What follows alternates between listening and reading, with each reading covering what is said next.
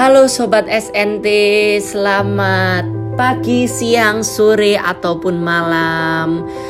Selamat datang di konten Sobat SNT Jadi hari ini saya akan membahas satu topik yang mungkin terdengar berat Tetapi sebenarnya topik ini sangatlah patut untuk dibahas Yaitu topik perjuangan.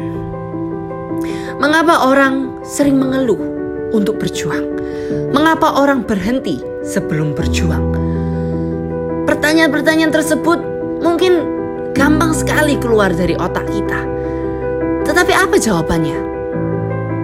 Sebenarnya, berjuang adalah aksi atau fase di mana kita berdiam diri atau kita berada di suatu tempat, di suatu fase yang kita perlu untuk merubah diri atau kita perlu untuk mengorbankan segala waktu kita hanya untuk memenangkan sesuatu atau mengerjakan sesuatu.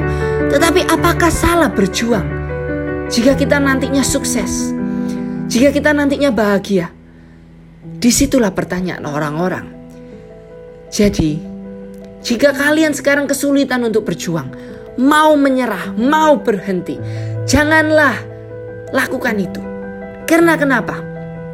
Karena dengan berjuang, kalian akan memiliki hidup yang lebih baik. Dengan berjuang, kalian akan memiliki senyum yang kalian bisa bagikan di nantinya. Dengan berjuang juga, kalian akan berakhir dengan baik. Di mana setiap perjuangan selalu berakhir dengan baik. Jadi ingatlah satu hal yang perlu kalian tancapkan di otak kalian hari ini, yaitu berjuang memiliki dampak, berjuang memiliki sesuatu yang akan kalian nikmati di akhir. Dan juga ingatlah bahwa perjuangan tidak akan dilupakan dan perjuangan akan selalu diingat.